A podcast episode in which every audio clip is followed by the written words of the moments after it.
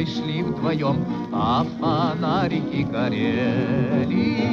И при виде их на момент притих, и сердца наши замляли. Hello, and welcome to the SRB podcast, where in each episode we discuss Eurasian politics, culture, and history. As always, I'm your host, Sean Guillory. The SRB podcast is sponsored by the Center for Russian and East European Studies at the University of Pittsburgh and members of the SRB Table of Ranks, who give monthly contributions from anywhere between $5 to $25. You can help support the podcast by going to my Patreon page at patreon.com slash Sean's Russia blog or the podcast website, seansrussiablog.org, and click on the Patreon donate button and join the Table of Ranks. Gorbachev is hard to understand. This is what Mikhail Gorbachev says about himself. I would say that he's more a man of contradiction. In the West, he's hailed as a great statesman who defined the end of the 20th century. In Russia, he's reviled as the gravedigger of, even a traitor to, the Soviet Empire. He had enough vision to see the Soviet Union needed reform, but also hubris in thinking he could control what he unleashed. Gorbachev is also an idealist, born within a system of cynics. And though he ushered Soviet communism's demise, he remains a believer in socialism. So who is Mikhail Gorbachev, this man of contradiction? I turn to Bill Taubman for some answers. William Taubman is the Bertrand Snell Professor of Political Science Emeritus at Amherst College. He's the author of many books, most notably of Khrushchev, The Man and His Era, which won a Pulitzer Prize and the National Book Critics Circle Award. His new book is Gorbachev, His Life and Times, published by Norton. For more of Taubman's work, visit his website, williamtaubmanbooks.com. Here's Bill Taubman. So you've written a biography on Nikita Khrushchev and now Mikhail Gorbachev, two Soviet leaders who attempted sweeping reforms of the Soviet system. What fascinated you about these two men to write biographies? Well, they they both Khrushchev and Gorbachev were reformers. Um, Khrushchev went a certain distance, especially when he denounced Stalin at the 20th Party Congress in 1956, but then he retreated. Gorbachev, in a way, picked up where Khrushchev had left off 20 years before. Uh, and Gorbachev did not retreat. On the contrary, he advanced and went far beyond Khrushchev. But I was interested in the efforts of these two men to try to change a system which seemed eternal, both to its um, authors and its leaders, and also to the West, which didn't like it but was kind of resolved, resigned to the fact that it would go on and on. Uh, I also should say, on a somewhat different note, that all the other leaders that I might have been interested were quote unquote taken by other authors and biographers. Mine was the first comprehensive biography of Khrushchev, and mine was the first comprehensive biography of Gorbachev. So I have to admit that I was attracted to that, the idea of doing something that no one else had done before. And who would you you, you wanted to choose besides those two? Well, Stalin. I was of course fascinated with Stalin, but there have been many biographies of Stalin up to the very this very moment when Steve Kotkin's volume two of his three volume biography of Stalin is coming out. I was also interested in Lenin, uh, but I was not so interested in Brezhnev, and I'm still not. And Andropov and Chernenko were really uh, not uh, commanding figures. They were both ill when they were leaders. They died soon after becoming leaders. So it was pretty clear to me that Khrushchev and Gorbachev were the ones I should concentrate on. Yeah, and it is interesting that there hasn't been comprehensive biographies until you uh, wrote yours. The reason I think there have not been comprehensive biographies of Khrushchev and Gorbachev is that, well, let's take Gorbachev. I feel more strongly about that. He remains such a controversial figure in Russia that most people are either for him or against him. They love him or they hate him. And I think to a lot of Russians who might otherwise have considered writing such a biography, it probably seemed impossible to be objective. In that sense, it took a foreigner like me to imagine, perhaps wrongly, that I could be objective. So that's why I started out to do Gorbachev. Yeah, and I want to ask you about that that polarization and legacy at the end of the interview, but it's interesting. You begin your book with Gorbachev's speaking in third person, saying about himself, Gorbachev is hard to understand. Is he hard to understand? Well, I think now, after I've spent 11 years trying to understand him, I think I do understand him. But I think uh, it wasn't easy to get to that point because there are a lot of things about him that need to be explained.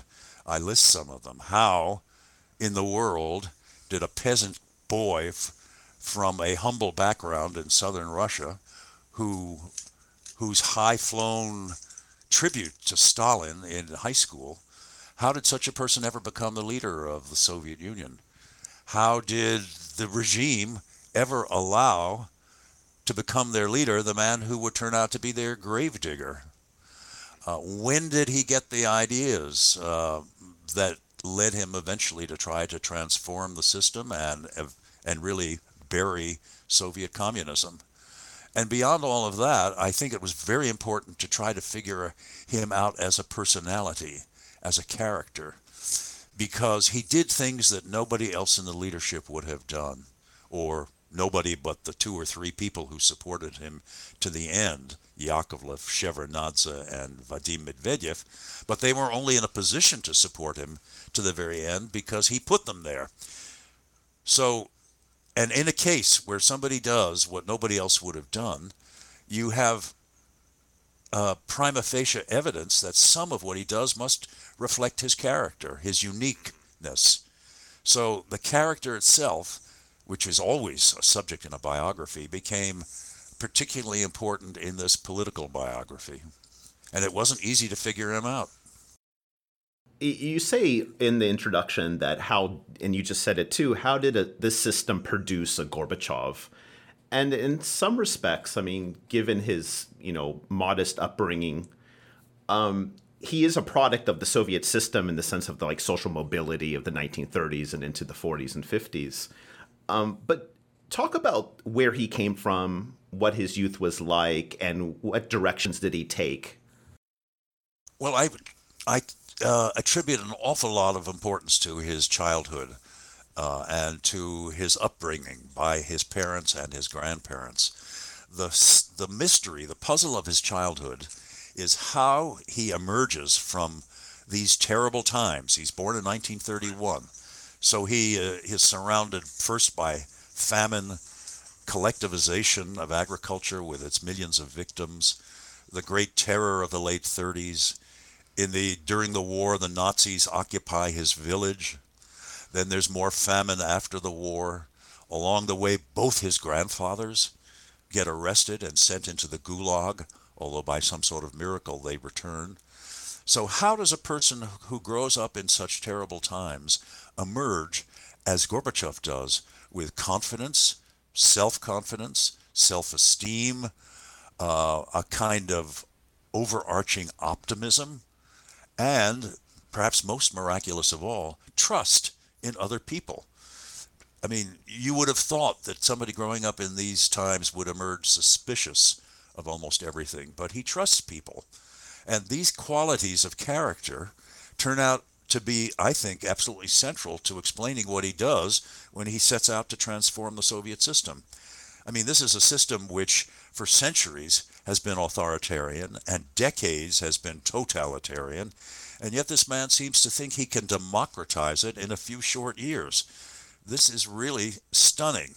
So I think that those qualities that he developed in his childhood uh, have to help us explain uh, his attempt to do just that, to democratize the system. Now, it's not just his childhood.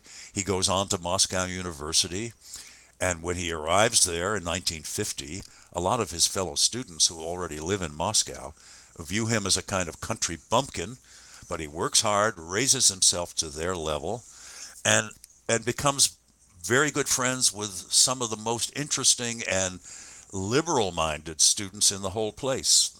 The most important of which is Zdenek Mlynář, a young Czech exchange student who turns out in 1968 to be the chief ideologist of the Prague Spring. That is, the attempt to create communism with a human face.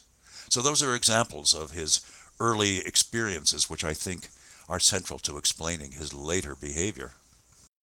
Do you have a sense of, I mean, his, not only did he go through this tumultuous and violent period in Russia's history, but his family members were victims of it. Like you said, his grandfathers were sent to Gulag. Uh, do you think, do you have a sense of how this impacted his outlook on the system despite his optimism and audacity in the sense that he could change it? Yes, I have two ideas about that. One is that he learned from watching the world around him as he grew up, collectivization of agriculture and arrest of his grandfathers, that the reality of Stalinist Russia did not correspond to the propaganda of the regime about it. We know, for example, that uh, when he Gorbachev was at Moscow University, he and Mlynář, the Czech student who was his best friend, were watching a film. It sounds like an oxymoron. It was a Stalinist musical comedy. And in this film, the happy collective farmers bring in the harvest, and then the happy milkmaids go down to the store to buy pretty fabrics to make beautiful clothes for themselves. And as Gorbachev and Mlynář are watching this film, Gorbachev whispers to him, It's not like that at all. The only reason they work is that they're forced to work.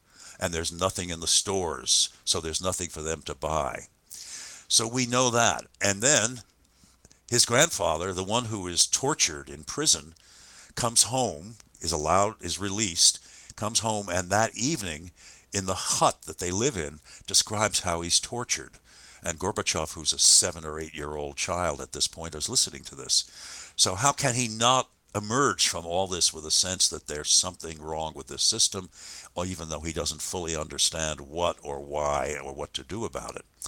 And the other general thing that I would emphasize is that several of these terrible dark clouds over him by a miracle disappeared. For example, the two grandfathers, they're arrested, but they're allowed to come home. Uh, during the war, the Gorbachev family, his, he and his mother, get a telegram from the Ministry of Defense saying his father has been killed in action. But it turns out not to be the case. His father survives and comes home in triumph. Um, the Nazis are in occupying his village, and the Gorbachev family hears that they are about to be arrested because Gorbachev's maternal grandfather is chairman of the collective farm. So they hide Gorbachev in a barn, uh, this teenage kid. And then just before the family is about to be arrested, the Red Army ousts the Nazis from the village. So I think these miracles, as it were, in his childhood also help to account for his optimism, the sense that if things will turn out fine if you just wait.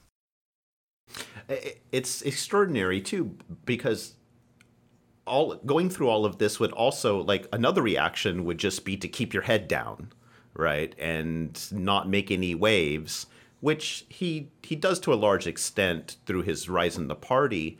But do you have a sense where this audacity comes from? Well, I suspect, you know, having talked to him, interviewed him eight times, eight long interviews that my wife and I had. My wife taught Russian at Amherst College for many years. Uh, I remember a couple of occasions when confronted with a question like this, he would say, That's just the way I am. Genetics, nature. Uh, so I think he viewed himself as, as, as a person with a kind of natural audacity I'll give you another example from his childhood, which is not just audacity, it's arrogance. Uh, he has a girlfriend in his high school. He, Gorbachev, is the leading actor in the high school theater group. She is the leading actress. Uh, they are boyfriend and girlfriend. And one day he comes upon her uh, in the high school in front of the wall newspaper, as they called it, which she's editing, and he finds she hasn't done it properly. So he bawls her out and then they go into the editorial board meeting, and he chastises her in front of all the other editors. And then, as they're leaving the school, he asks her out on a date that evening. And she says, Wait a minute. Uh, uh, how can you do this? First, you bawl me out, and then you ask me out on a date. and he says to her something like, My dear, these are two different realms. So this is an example of teenage audacity, which later develops into leader of the Soviet Union audacity. That's a great story. um, so Gorbachev goes to Moscow State University in 1950, and he does meet two very important people, I think, in his life. I mean, first you mentioned uh, Mlynář, and I and I want you to talk a little bit more about him. Uh, he also m- met his future wife, Raisa Titarenko, who he would later marry. So, what is the significance of these two people in Gorbachev's life? Zdenek Mlynář, the Czech student whom he meets at Moscow University, uh, has written a lot. He's he's passed away by now, uh, and one learns from what he wrote and what others recall about him that he was a kind of idealistic communist. That is, he could see what was wrong, many of the things that were wrong at Moscow University and Moscow itself, uh, but he attributed them to somehow the baleful effect of Russia on communism. That is to say, as a Marxist, he knew that Marx had expected the revolution to come in in uh, the advanced countries of Europe, not in Russia. So this is an idealistic communist who thinks communism should be better and different from what it is in Moscow in 1950 under Stalin. And that's the kind of person Gorbachev becomes too. He is a communist. He, he is a believer in communism, but he thinks eventually, once he's thought all this through, that Stalin has perverted and distorted what Lenin had begun, and that if they could just get back to the purity of what Lenin had in mind in the beginning, they would be on the right track. And that's what Gorbachev tries to do initially when he becomes Soviet leader. As to Raisa, his wife, she is a year younger than he, but a year ahead of him at Moscow University. She is in the philosophical philosophy department, whereas Gorbachev is in the law school. And law in 1950, in a regime where there was no rule of law, was not exactly popular, whereas philosophy was. So she was a more elite student than he was. And she also was, I think, and I heard this not I heard this from several people who worked with her, knew her, knew them both. Uh, she's described as a stronger person in some ways than Gorbachev was. What they mean by that, and he uses this word too, is that she was a maximalist. That is, she didn't like to compromise. Whereas he learned to compromise and will tell you that this is what a politician has to do. So she was she provided some of his backbone, I think. Now some of these very people who worked with them both think it's too bad he didn't listen to her more. But others who worked with them think it's a good thing he didn't listen to her more.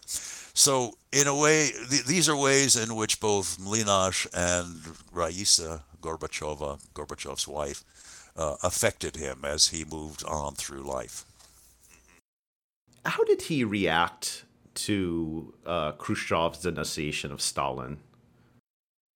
I think he was not entirely surprised by what Khrushchev said, but he was surprised that Khrushchev said it that Khrushchev had the guts to suddenly declare that the that the uh, king, the emperor, had no clothes.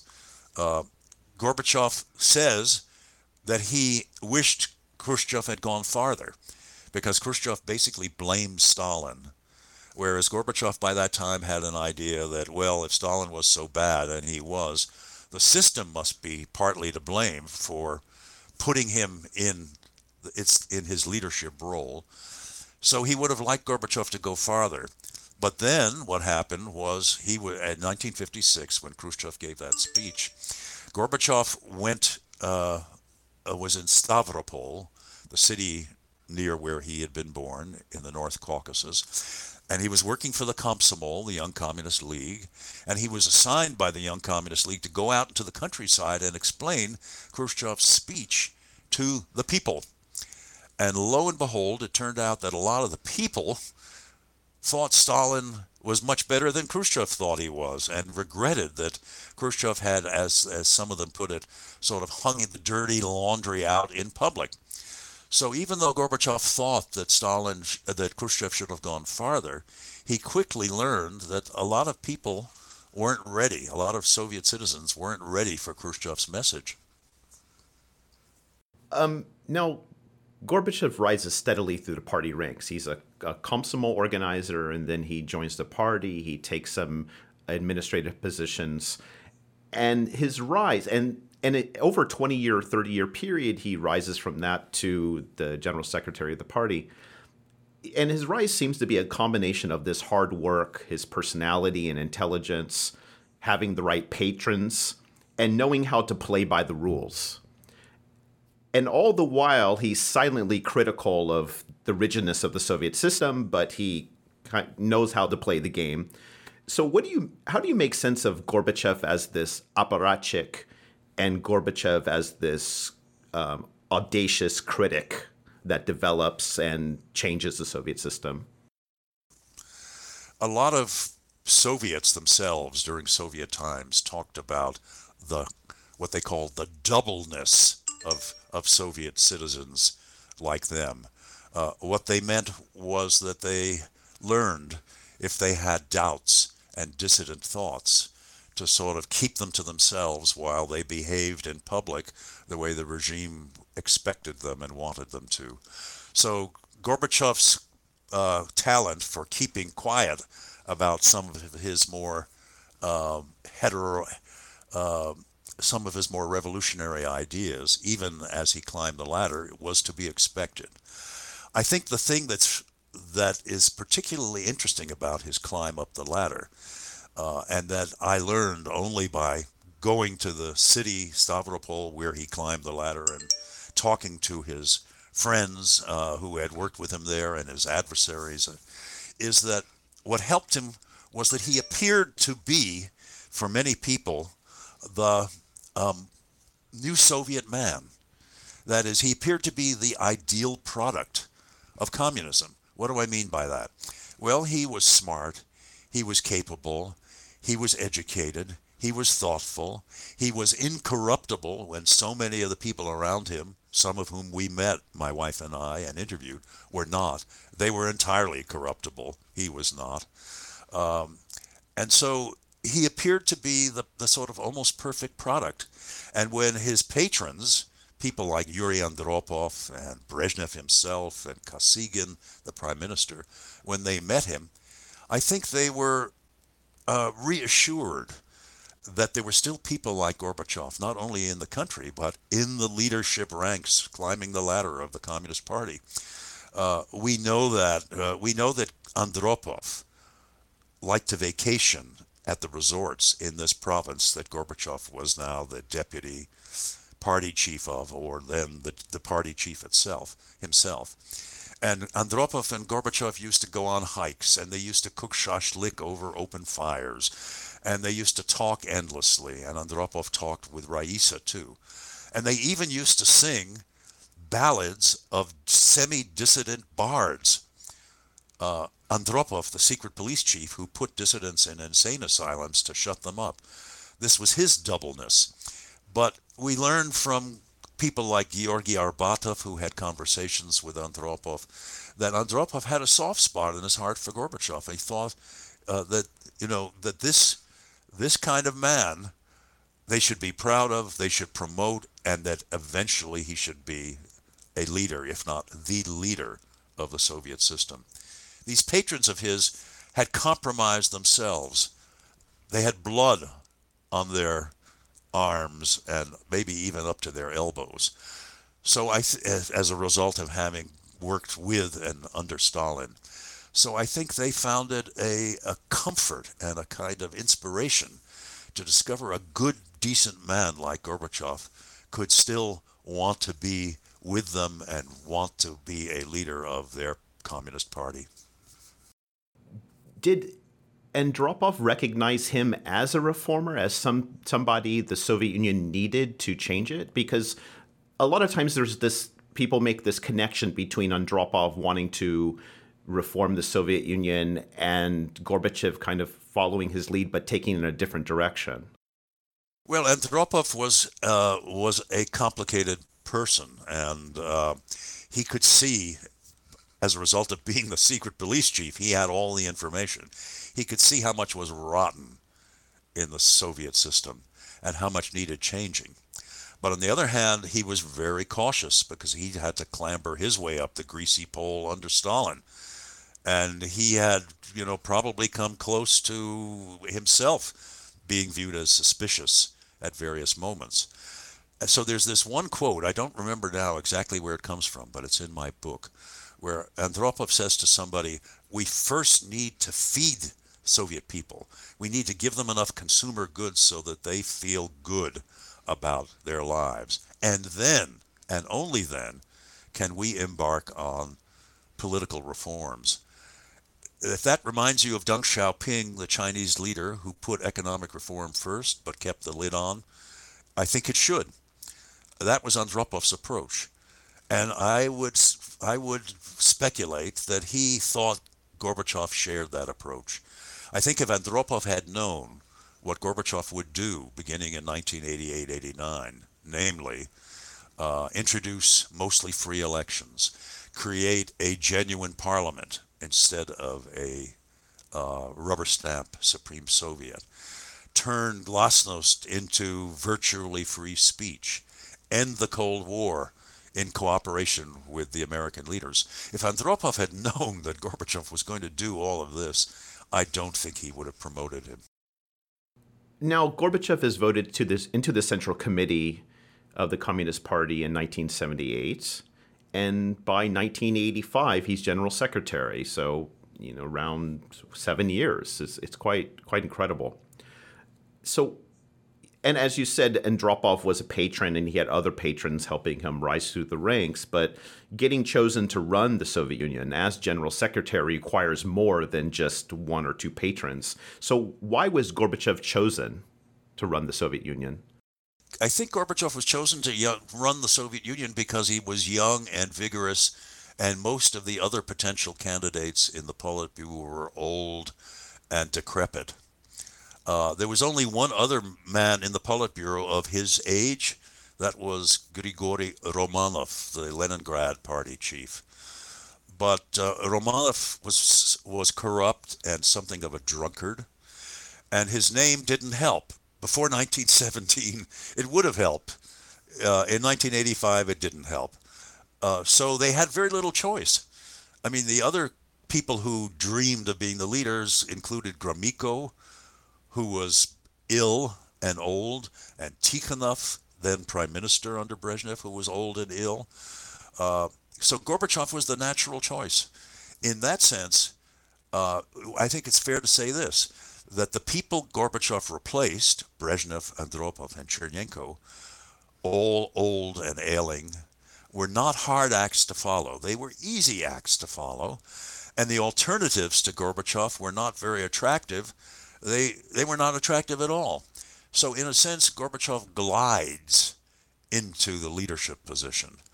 And although that made it easy for him to become leader, I think it led him to exaggerate how easy it would be once he was leader. That is the fact that it. Uh, I, I think. I think this the ease with which he became leader, and the and and his own comparison in his own mind of him with the other candidates and his predecessors led him to think that he would not have that hard a time reforming the country because he was young and he was strong and he was smart and he was educated, unlike all these others. And that, I think, led him astray because it turned out, of course, that it was not easy to reform the country. And when it proved to be so difficult, I think that came as a kind of shock. He wasn't prepared for that. His expectations, one might say, were too high and that explains why, to put it differently, he he reached so high that in the end he overreached. It's almost as if that uh, childhood arrogance from that example you gave kind of came back. Well, he had succeeded at everything until then. He was a star in high school. He was a star at Moscow University. He was a star in the Stavropol Regional Party Committee. He was viewed as a star in Moscow once he got there in 1978. So he expected to be a star as a leader. And he was for a few years. He was extremely popular at home. And he became uh, uh, a, an international star as a result of his foreign policies and his travels and his dealings with other leaders. And then suddenly it turned out that everything began to come apart. You mentioned a little bit about what he intended for the Soviet Union to have in terms of parliament, freedom of speech.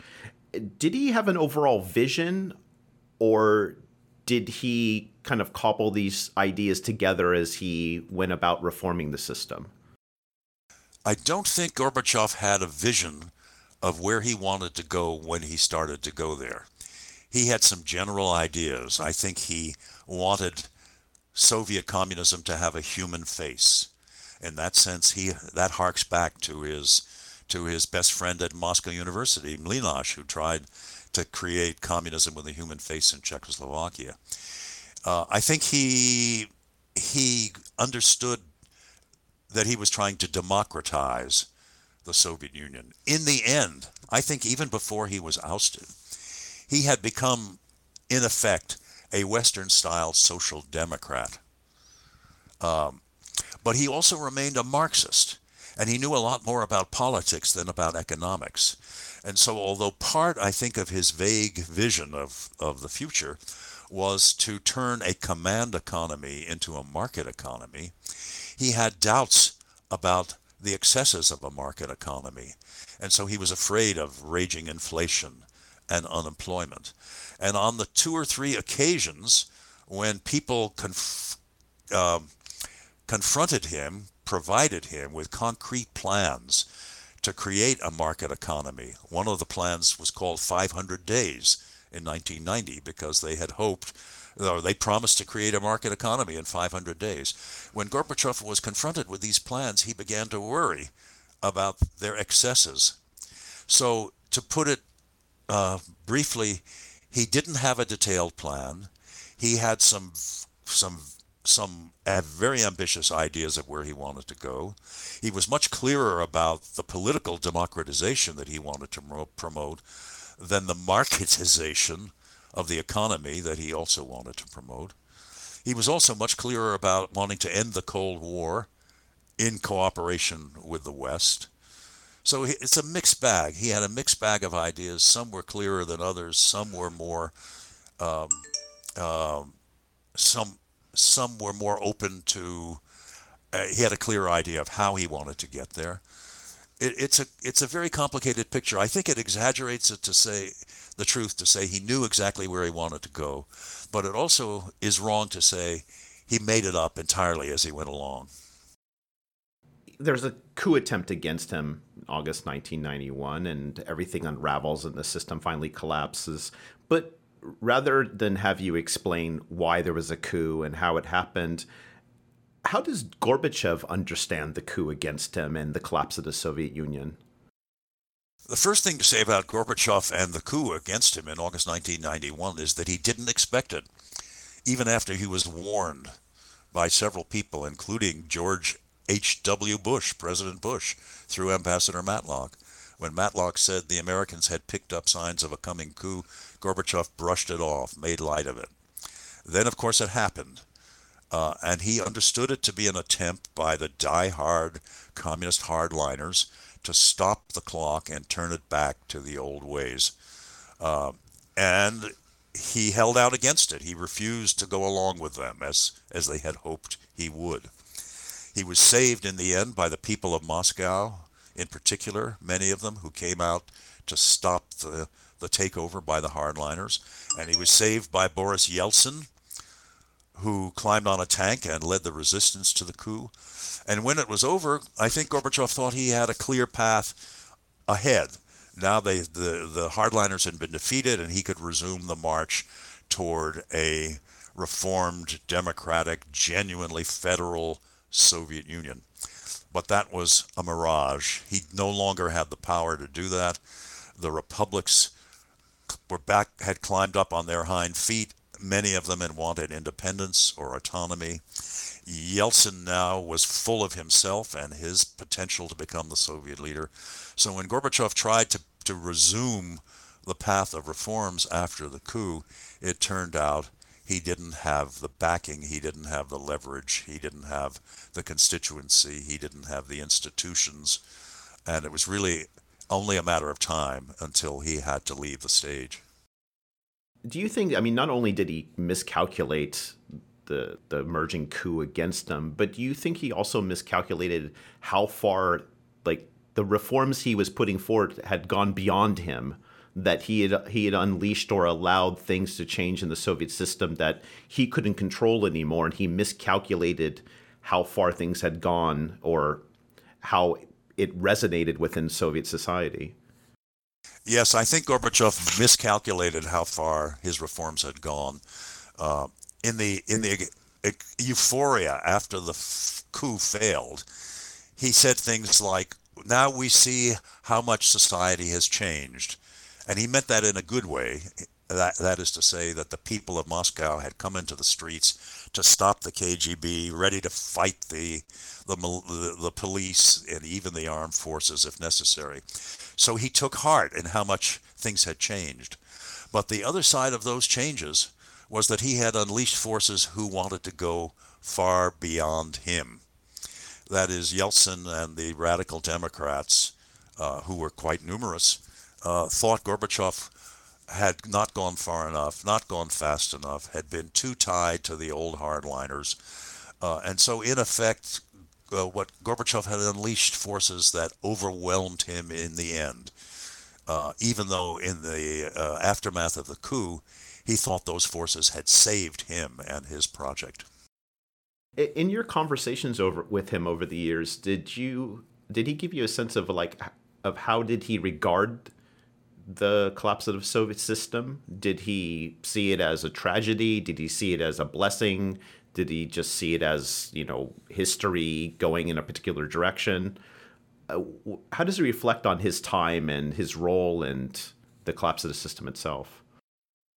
Well, we know that we know that uh, the current president Vladimir Putin has characterized the collapse of the Soviet Union as the greatest geopolitical tragedy of the 20th century. I think, although I, Gorbachev didn't quite use these words in our conversations with him, I think he also regards the collapse of the Soviet Union as a tragedy. Uh, he regards the collapse of the Soviet Union, which he was reforming and which had been partially reformed by as a result of his efforts, the collapse of that Soviet Union as a moral, social, political catastrophe. That is to say, he was a believer in the internationalism of the Soviet Union. He was a believer in a country which could combine within its borders Estonians on the Baltic in the west and Uzbeks on the Baltics in the in Central Asia. Uh, he thought that was a wonderful thing insofar as it had worked, and he was actually blinded by his faith in that, uh, blinded to the signs that this empire as others have called it, was coming apart. But uh, you know, the thought that after the Soviet Union collapsed, so many people would find themselves outside the borders of the republics with which they identified ethnically, Russians in Central Asia, Ukrainians in Russia, and all the rest, uh, and that they would. Uh, I think he viewed that as a as a tragedy. So this is very very different from Putin's sense of a geopolitical tragedy in which an empire has been lost, a superpower, the Soviet Union, has been reduced to a basket case. Uh, I don't think that's Gorbachev's view at all. This issue of the loss of this moral, um, you know, this there's some positive things you could say about the Soviet system in the sense of this internationalism, this moralism, this quest for equality. Uh, it's interesting because he's kind of the last of the 20th century to believe in this. So, in the last 25 years, what has Gorbachev been doing? And does he still uh, hold these views of essentially European social democrats? And what is his life like? Gorbachev's life since he was forced out of office in December 1991 has been a mixed bag for him. I mean, there have been some great satisfactions. Uh, he has toured the world giving talks. He's been hailed in the West. He's been paid a lot of money for his talks, which he's used to uh, sustain and finance his foundation, since the state doesn't do that. Um, but he's also seen his hopes that first Yeltsin and then Putin would continue uh, to try to democratize the Soviet Union. He's seen those hopes dashed. Uh, he was never all that confident in Yeltsin. I think he probably, in his heart, expected the worst from Yeltsin and thinks that's exactly what he got. And when Putin came in in 2000, Gorbachev actually supported his candidacy for president and seems to have concluded that Putin was at concluded at that time that Putin uh, was a Democrat, even though in the beginning Gorbachev approved of what he called a certain degree or a certain dose of authoritarianism, which Putin applied. Now, why would Gorbachev approve of that? Because I think Gorbachev had sort of learned a lesson. He had tried to democratize this country in a few short years, only to see the country collapse. I think he now realized that it would take, as he put it, it might take decades for Russia to become fully democratic. In fact, in one in one of his statements some years ago, he said it might take the entire 21st century for Russia to become fully democratic. Well, if that's the case, then Putin's authoritarianism doesn't look so terrible, at least in the beginning. But as time went by, Gorbachev became more and more disillusioned with Putin, criticizes him. Criti- he said things like the Putin's political party, United Russia, reminds him of the Soviet Communist Party under Brezhnev.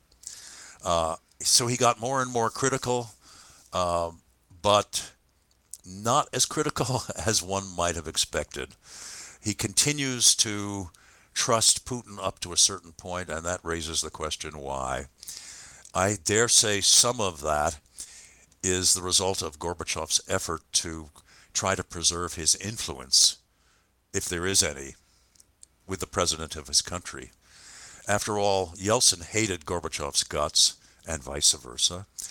And so Gorbachev, for the first 10 years after he's ousted, is treated with condescension and disrespect and venom by the president of his country. So when Putin comes in, he hopes that this new president will credit him, Gorbachev, with for what he's done. Uh, and he's trying to some extent remain on Putin's good side. On the other hand, in 2011 and 12, when you'll remember there were demonstrations in the streets of cities protesting the way Putin had rigged some of the elections in 2011 and 12, Gorbachev immediately uh, his hope sprang up again. Well, maybe democracy's coming again. Maybe I was wrong to expect it would take decades or the whole 20th first century. So every time there's a glimmer of hope that democracy is on the march again in Russia, Gorbachev is elated. Uh, but unfortunately, those glimmers of hope are no more than that, just glimmers. It's fascinating. He still remains an optimist, and that makes me wonder you know, as you said, Russia Russia has been authoritarian for a very long time. so, did you get a, in your conversations with Gorbachev? Did you get a sense of how he places himself in Russian history, how he understands Russian history, and despite the fact that he has this optimism? One of the things Gorbachev will say, I don't think he coined this phrase, but he got it from elsewhere, is that there are no happy reformers, by which he means that reformers who try to change things uh, usually end up either being replaced by revolutionaries or reactionaries. Um, so he understands that he is not popular, that he is in fact despised probably by the majority of his own countrymen. Uh, he can't be happy about that, even though his most recent book uh, which came out a few months ago, is called I Remain an Optimist. So he must understand that in Russian history, he is the outlier, he is the exception.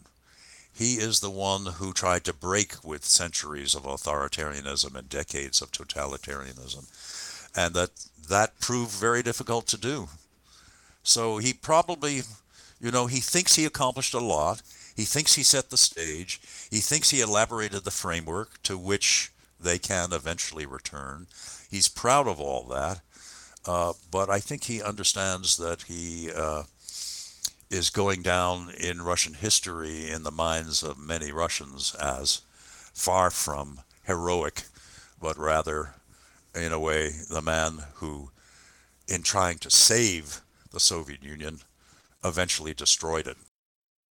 And finally, um, as you noted in the beginning and just restated now, that Gorbachev is despised in Russia and he's hailed abroad. So there's a very polarization of, you know, his memory, his legacy, and opinions about him and what he did. Given this polarization, uh, what do you think his legacy is? Well, if if Russia ever does get back on the path to democracy, whether in decades or a century or maybe by some miracle even sooner, uh, I think Russians as well as the West will look back at on Gorbachev as the founder, the one who began that process.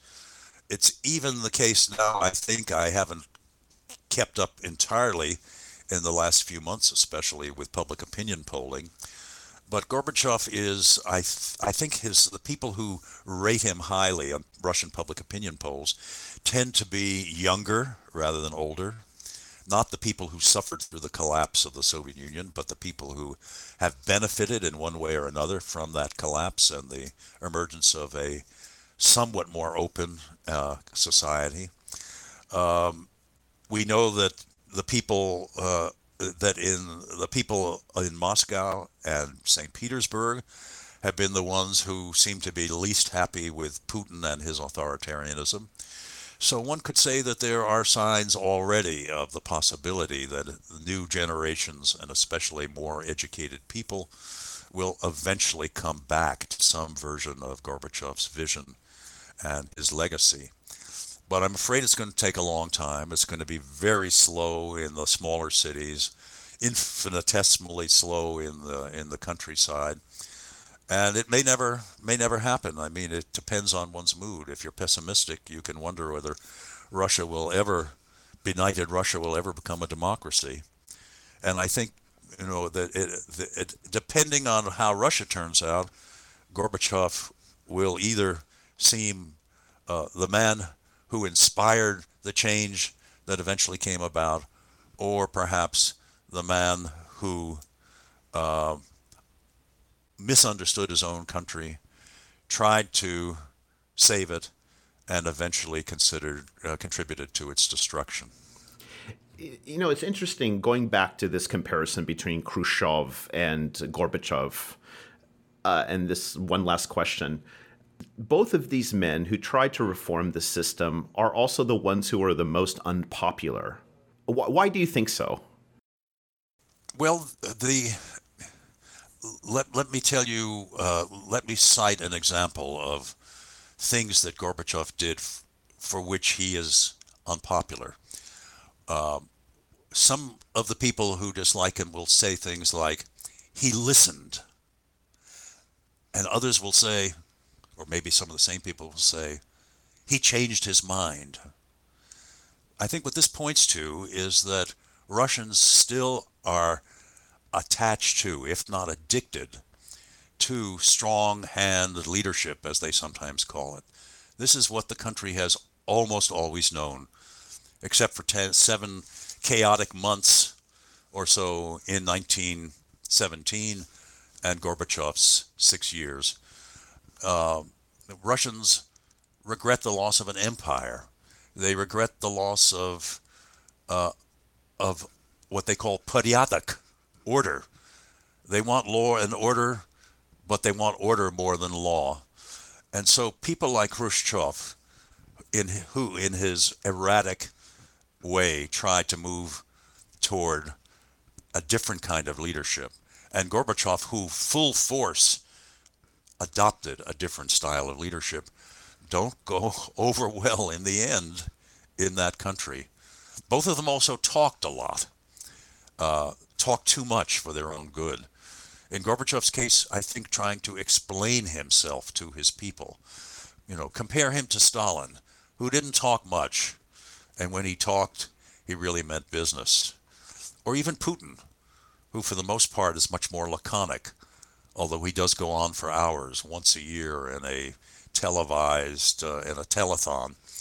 So I, am afraid that Gorbachev and Khrushchev uh, went against the Russian grain when it came to the style of leadership. In addition to all the other things that they were that were held against him, Khrushchev sent those missiles to Cuba. That was viewed as harebrained scheming. But Gorbachev and, and Khrushchev went against the grain of what you might call Russian political culture. And until that grain changes, I'm afraid that future leaders who try to follow their path will run the same risk of, again, going against the same grain. That was William Taubman, the Bertrand Snell Professor of Political Science Emeritus at Amherst College. He's the author of many books, most notably of Khrushchev, The Man in His Era, which won a Pulitzer Prize and the National Book Critics Circle Award. His new book is Gorbachev, His Life and Times, published by Norton. For more on Bill Taubman's work, visit his website, williamtaubmanbooks.com. I'm your host, Sean Guillory, and this is the SRB Podcast. The SRB Podcast is sponsored by the Center for Russian and East European Studies at the University of Pittsburgh, and listeners like you. If you enjoy this podcast and want to help support it, please take a moment to share it on Facebook and Twitter like my Facebook page, Sean's Russia blog, write a review, or recommend the show to your friends. The SRB podcast comes cheap, but it's not free to make. You can help support it by joining the table of ranks at seansrussiablog.org. Thank you to all my high excellencies, high wellborns, and noblestnesses for your continued patronage. You can find past shows on iTunes and SoundCloud, or you can download them directly from seansrussiablog.org as well. Until next time, bye.